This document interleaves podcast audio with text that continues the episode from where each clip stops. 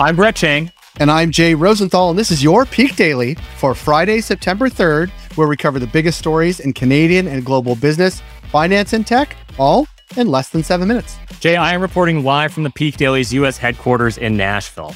Uh, Brett, I didn't know we had a Nashville office. Okay, yeah, you got me. We don't have a Nashville office. I'm actually just here for a bachelor party, which, and I have to say this, you are taking me away from.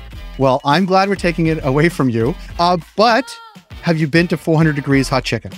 I have not, but if you're recommending it, I will go. I promise you that. If you do, uh, send me the bill. yeah, you can count on that. I definitely will. Brett, what do we have for the Peak Gang today? For our first story, the oil is flowing. For our second story, WhatsApp's got to pay up. And for our last story, email and taxes together finally. For our first story, Enbridge will begin operating its controversial Line 3 pipeline. Brett, what makes this pipeline so controversial, I guess, as opposed to other controversial pipelines? It's a good point, Jay. I think all pipelines are controversial these days, but here's the deal with Line 3. The Line 3 pipeline will be the first cross border oil sands conduit between Canada and the US that's been built in years. This pipeline replacement has received a lot of backlash from environmental and indigenous groups, while Enbridge and the federal and provincial governments continue to support it because there's a lack of exporting pipelines to the US, which limits the market potential of the oil sands. And Line 3 will carry around 62,000 barrels per day of light oil and heavy crude starting in October. Brett, why should the Peak Pals care about Line 3? After the Biden administration revoked a permit needed for the Keystone XL pipeline project to be built, our friends in Alberta are counting on Line 3 to continue exporting crude from its oil sands to the U.S. so they can expand their market reach.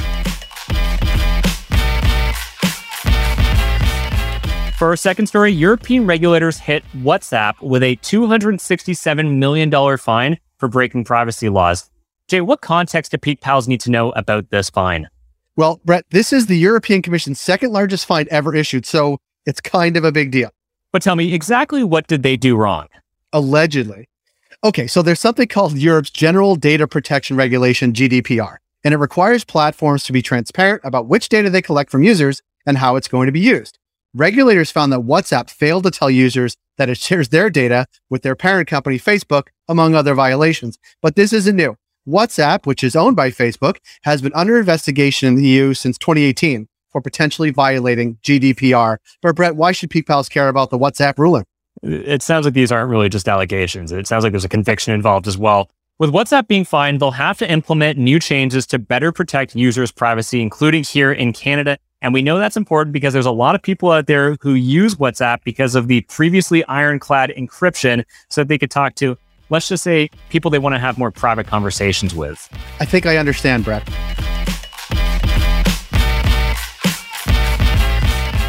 For our last story, Brett, tax software maker Intuit is considering buying MailChimp for a cool $10 billion US. Brett, what do Peak Pals need to know about MailChimp and Intuit?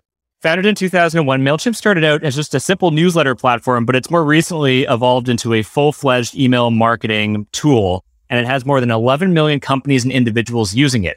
Most recently, they added online store functionality for small businesses, meaning they're basically a direct competitor to Shopify now.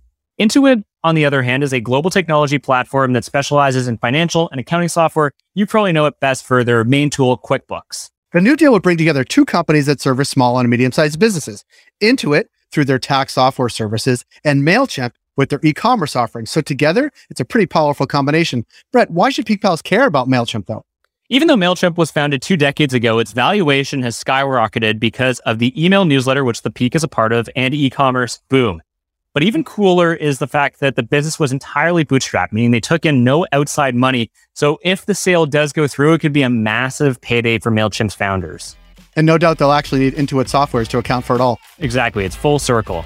Peak Pals, thanks for making us the most listened to and only daily Canadian business news podcast in the country. If you've got a second, why not follow this podcast on your app of choice and leave us a review? You should also have plenty of time because this is Labor Day weekend, the unofficial end of a vaxxed and waxed summer breath. It is the end. And actually, on that note, a quick housekeeping item. We won't be doing a Peak Daily for Monday, but we'll be right back to you on Tuesday. And if you want more Peak, make sure to subscribe to our daily newsletter at readthepeak.com. As always, thanks to Dale Richardson and 306 Media Productions for producing this episode. Thank you, Dale, and thank you, Brett. Have a great long weekend.